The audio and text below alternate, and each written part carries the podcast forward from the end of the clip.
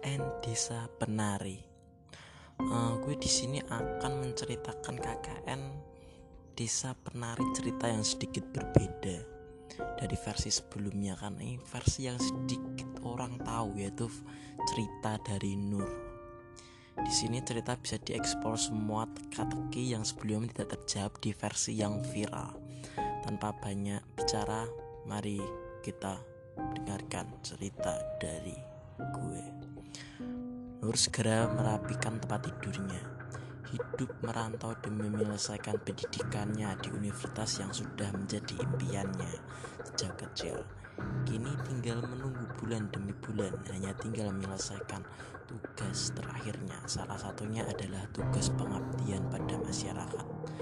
Orang lebih mengenal dengan istilah KKN, kuliah kerja nyata Malam ini Ayu dan teman sefakultasnya baru saja membicarakan tentang rencananya. Bahkan ia sudah memiliki tempat yang cocok untuk melaksanakan KKN mereka dan Nur akan ikut dalam observasi pengenalan pada desa tersebut. Di desa di desa di sela Nur mempersiapkan keberangkatannya malam ini. Teringat harus segera memberitahu temannya yang lain tentang observasi ini karena ia tahu bahwa KKN program mereka harus diselesaikan bersama-sama. Janji sebagai sahabat yang harus lulus bersama-sama. Wit, we nang di Wit kamu di mana? Nang omah Nur ya opo wes oleh gone KKN nih. Di rumah Nur gimana sudah dapat tempat KKN-nya dalam bahasa Indonesia-nya. Engkok bengi wit aku budal karo Ayu doain ya nanti malam wit aku berangkat sama Ayu doakan ya G semoga di ACC ya. Amin. Balas Nur mematikan telepon. Demi demi detik berputar tanpa terasa malam telah tiba. Nur melihat sebuah mobil kijang mendekat dari dalam keluar sahabat Ayu. Di belakangnya ada sesosok laki-laki mungkin itu adalah Mas Ilham kakak Ayu pikir Nur dalam hati. Ayo budal kata Ayu Menggandeng Nur agar segera masuk ke dalam mobil. Mas Ilham membawakan barang Nur Kemudian mobil pun berangkat. Aduh gak Yu. Jauh tidak Yu Tanya Nur. Paling 4-6 jam tergantung ngebut ora. Paling 4-6 tergantung ngebut Itu dalam arti dalam bahasa Indonesia Sing jelas desanya apik tak jamin masih alami. Pokoknya cocok gawe proker sing kene susun wingi. Yang jelas desanya bagus tak jamin masih alami. Pokoknya cocok buat proker yang kita susun kemarin. Ayu terlihat begitu antusias sementara Nur ia merasa tidak nyaman banyak hal yang membuat Nur bimbang salah satunya tentang lokasi dan sebagainya. Sejujurnya ini kali pertama Nur pergi ke arah Etan atau timur sebagai perempuan yang lahir di desa Kulon barat. Ia sudah sering kali mendengar rumor tentang arah Etan salah satunya kemistisannya. Mistis bukan hal yang baru bagi Nur. Bahkan ia sudah kenyang dengan berbagai pengalaman akan hal itu saat menempuh pendidikannya sebagian santriwati mengabaikan perasaan tidak bisa dilakukan secara kebetulan semata dan malam ini belum pernah Nur merasa setidak enak ini Benar saja perasaan tidak enak itu ter terus bertambah seiring mobil terus melaju. Salah satu pertanda buruk itu adalah ketika sebelum masuk kota, di mana tujuan kotanya yang disensor tersebut.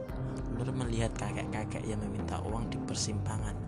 Ya seakan melihat Nur tatapannya prihatin bukan hanya itu saja si kakek menggelengkan kepalanya seolah memberikan tanda pada Nur yang ada di dalam mobil untuk mengurungkan niatnya. Namun Nur tidak bisa mengambil spekulasi apa pun. Ada temannya yang lain yang menunggu kabar baik dari observasi hari ini. Hujan tiba-tiba turun tanpa terasa. 4 jam lebih perjalanan. Mobil berhenti di sebuah tempat rest area yang sepi. Sebelum akhirnya melanjutkan perjalanan, Nur melihat hutan gelap yang memanggil-manggil namanya. Hutan desa ini adalah di dalam hutan, kata Mas Ilham. Nur tidak berkomentar, ia hanya berdiri di samping mobil yang berhenti di tepi jalan hutan ini. Sebuah hutan yang sudah dikenal oleh semua orang Jawa Timur. Hutan penyensoran ya, tidak boleh di uh, memperlihatkan namanya. Tidak beberapa lama, nyala lampu dan suara motor terdengar. Mas Ilham melambaikan tangannya. Iki wong desone melbune kudu numpak motor gak iso numpak mobil. Soale itu orang desanya masuk harus naik motor mobil tidak bisa masuk soalnya Nur dan Ayu mengangguk petanda ia mengerti tanpa berpikir panjang, Nur sudah duduk di jok belakang dan meras mereka berangkat memasuki jalan setapak dengan tanah tidak rata. Membuat Nur harus memegang kuat jaket bapak yang memboncengnya. Tanah masih lembab, ditambah embun fajar sudah terlihat di sana sini malu-malu memenuhi pepohonan rimbun. Nur melihat sosok wanita yang sedang menari di atas batu. Kilatan matanya tajam dengan paras elok dan cantik. Si wanita tersenyum menyambut tamu yang sudah ia tunggu. Melihatnya dari balik jalan lain. Nur mendapat, mendapati si wanita sudah hilang tanpa jejak. Ia tahu dirinya sudah disambut dengan entah apa itu. Mungkin desa Mas Ilham berpeluk kangen dengan seorang pria yang mungkin seumuran dengan ayahnya di rumah. Pria itu ramah dan murah senyum menyambut tangannya. Nur mendengar si pria memperkenalkan diri. Kulo Prabu, saya Prabu. Sepurane ham aku ora kene wis kenal suwe tapi desa iki gak tau loh kegiatan KKN. Saya minta maaf ham aku tahu kita sudah kenal lama tapi desa ini tidak pernah dipakai kegiatan KKN tolonglah mas kata mas Ilham dibantu adikku. Suasana saat itu tegang. Gak kata Pak Prabu menekan mas Ilham dengan ekspektasi tak terduga. Ngeten lho Pak ngapunten kula nyuwun tulung. Kula bakal jogo sikap dan mriki mboten neko-neko tolong Pak. Begini loh Pak maaf ya saya minta tolong saya akan menjaga sikap di sini. Tidak akan aneh-aneh tolong ya Pak ucap Ayu. Matanya berlinang air mata ia tidak pernah melihat Ayu ngotot ini. Mimik wajah Pak Prabu yang sebelumnya mengas kini melunak. Piro sing KKN dek berapa yang KKN nanti dek dan bersamaan Ayu menjawab enam Pak. Hari itu berakhir dengan persetujuan Pak Prabu dan tentu saja masyarakat sekitar sebelum meninggalkan tempat itu Ayu dan Nur berkeliling memeriksa desa sebentar. Di sana ia sudah tahu proker apa saja yang akan menjadi wacana mereka.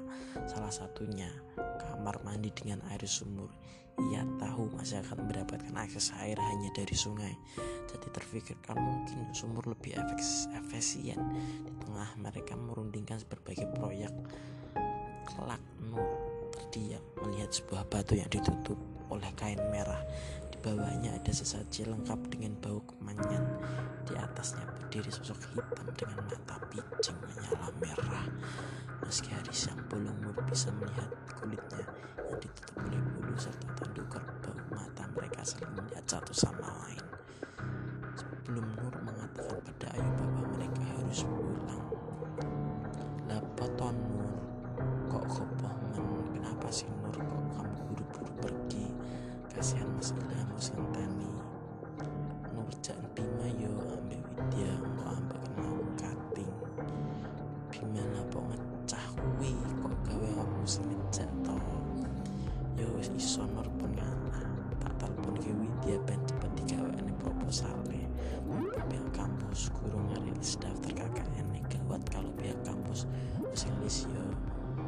mumpung wis olah nggon KKN dewi-dewi.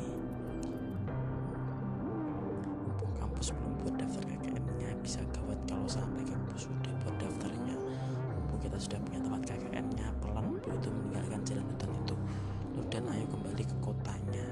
Persiapkan semua sebelum mereka nanti kembali. Sang itu Nur melihat Widya dan Ayu di hari pembekalan sebelum keberangkatan KKN mereka setelah menunggu cukup lama akhirnya dua orang yang akan bergabung dengan kelompok KKN mereka pun muncul. Namanya adalah Wahyu dan Anton. Mereka pun membicarakan semua proker dan menentukan jalur keberangkatan semua anak. Sudah setuju termasuk Widya yang hampir sepanjang hari terus menceritakan bahwa ibunya memiliki firasat yang buruk pada tempat KKN mereka.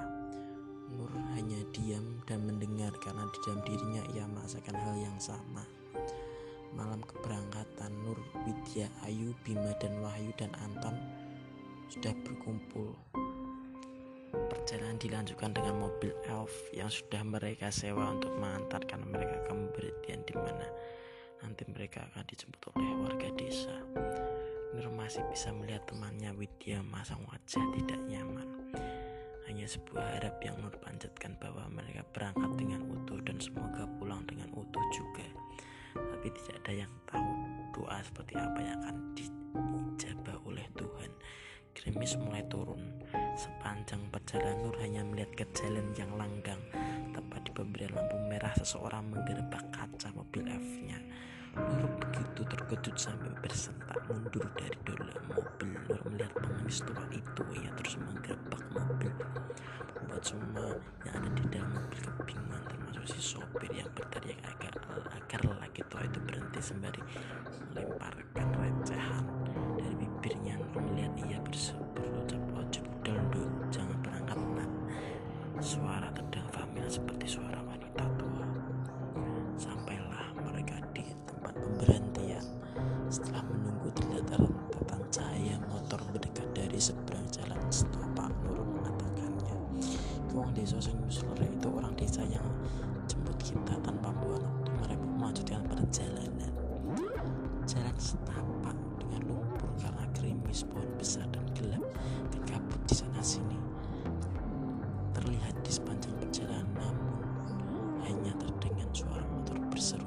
ada suara binatang malam. Namun semua berubah ketika tiba-tiba dari jauh terdengar suara gamelan. Suaranya sayup-sayup jauh namun semakin lama semakin terdengar jelas. Nur mengamati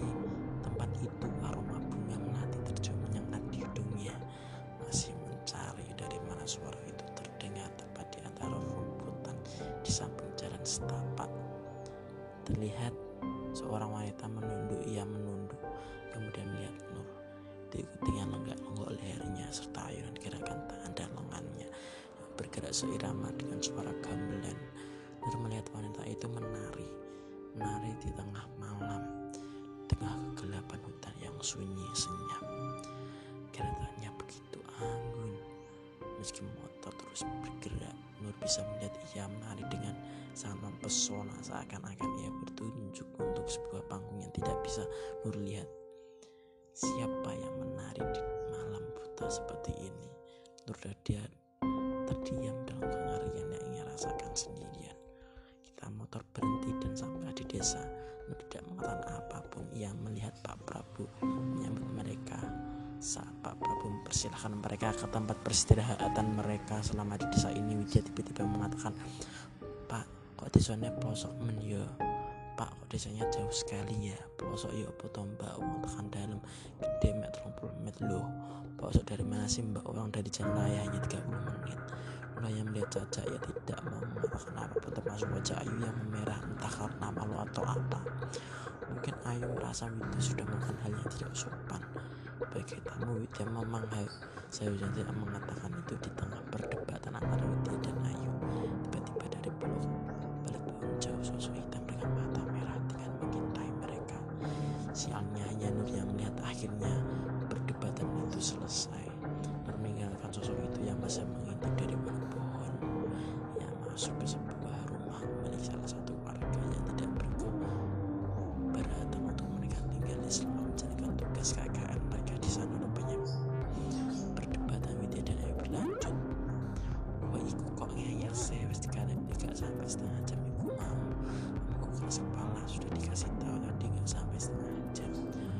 masih melihat alih-alih menengahi Nur lebih kepikiran dengan hal lain. Salah satu kedua itu untuk apa ia mengintainya? Namun tiba-tiba Widya mengatakan sesuatu yang membuat Nur tidak bisa mengabaikannya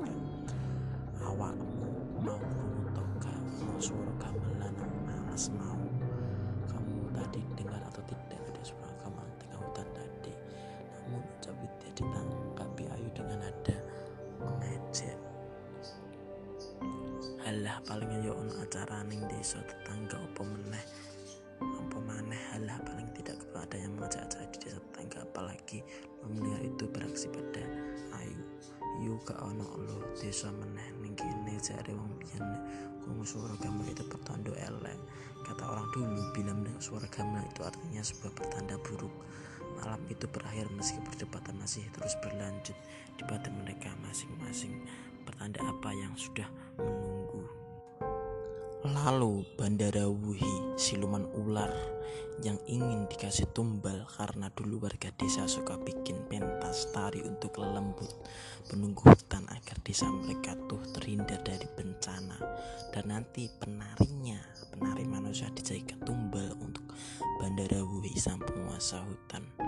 Tumbal tersebut haruslah yang masih muda dan perawan namun tradisi pentas itu sudah lama tidak digelar bahkan sampai pemuda atau inya pun tidak ada lagi atau pergi dari desa itu. Pada saat awal kedatangan mahasiswa ke desa ada satu anak yang memenuhi kriteria untuk menjadi tumbal tersebut yaitu Widya. Jadi Widya dari awal diincar oleh Bandara Wuhi.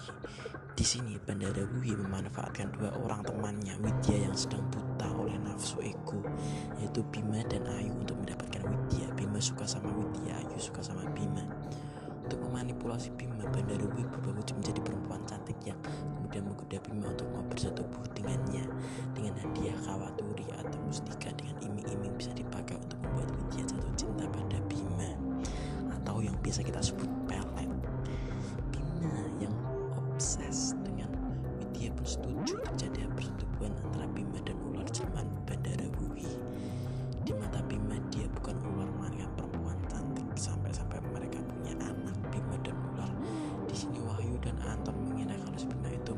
masturbasi padahal memang beneran kawin. Setelah mendapat kawaturi dari Bandara Wuhi tidak mungkin kalau Bima memberikan kawaturi kawaturi langsung pada Widya Ayu pun untuk memberikan kawaturi tersebut pada Widya namun kawaturi tersebut dihilangkan oleh Ayu. Yang sudah tahu kegunaan kawaturi tersebut. Ayu semacam cemburu gitu sepertinya. Gak rela jika nanti Widya jadi jadian dengan Bima mengetahui Ayu menghilangkan atau tidak memberi mustika tersebut pada Widya karena cemburu Bandara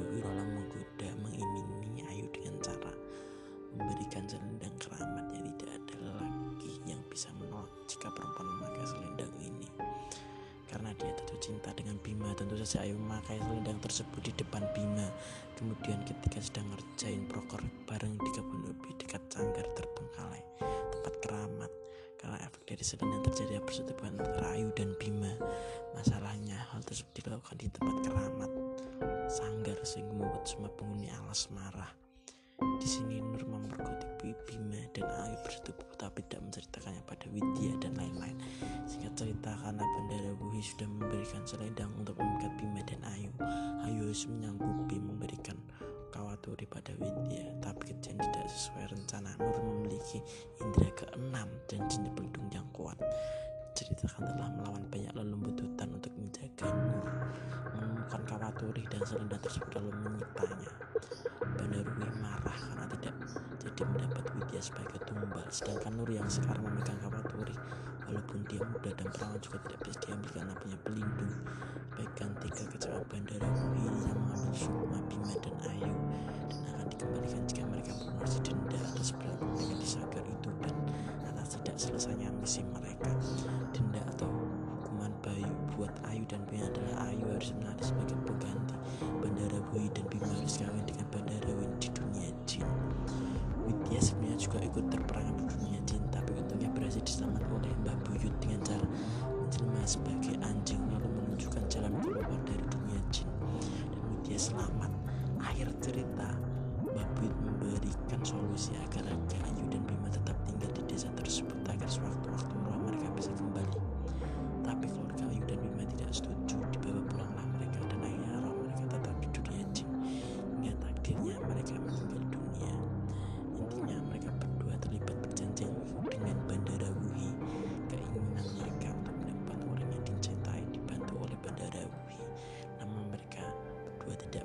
misi atau janjinya terhadap Bandara Wuhi jadi begitu ceritanya ini saya ambil dari sudut pandang Bandara Wuhi dan juga sudut pandang Nur ular terima.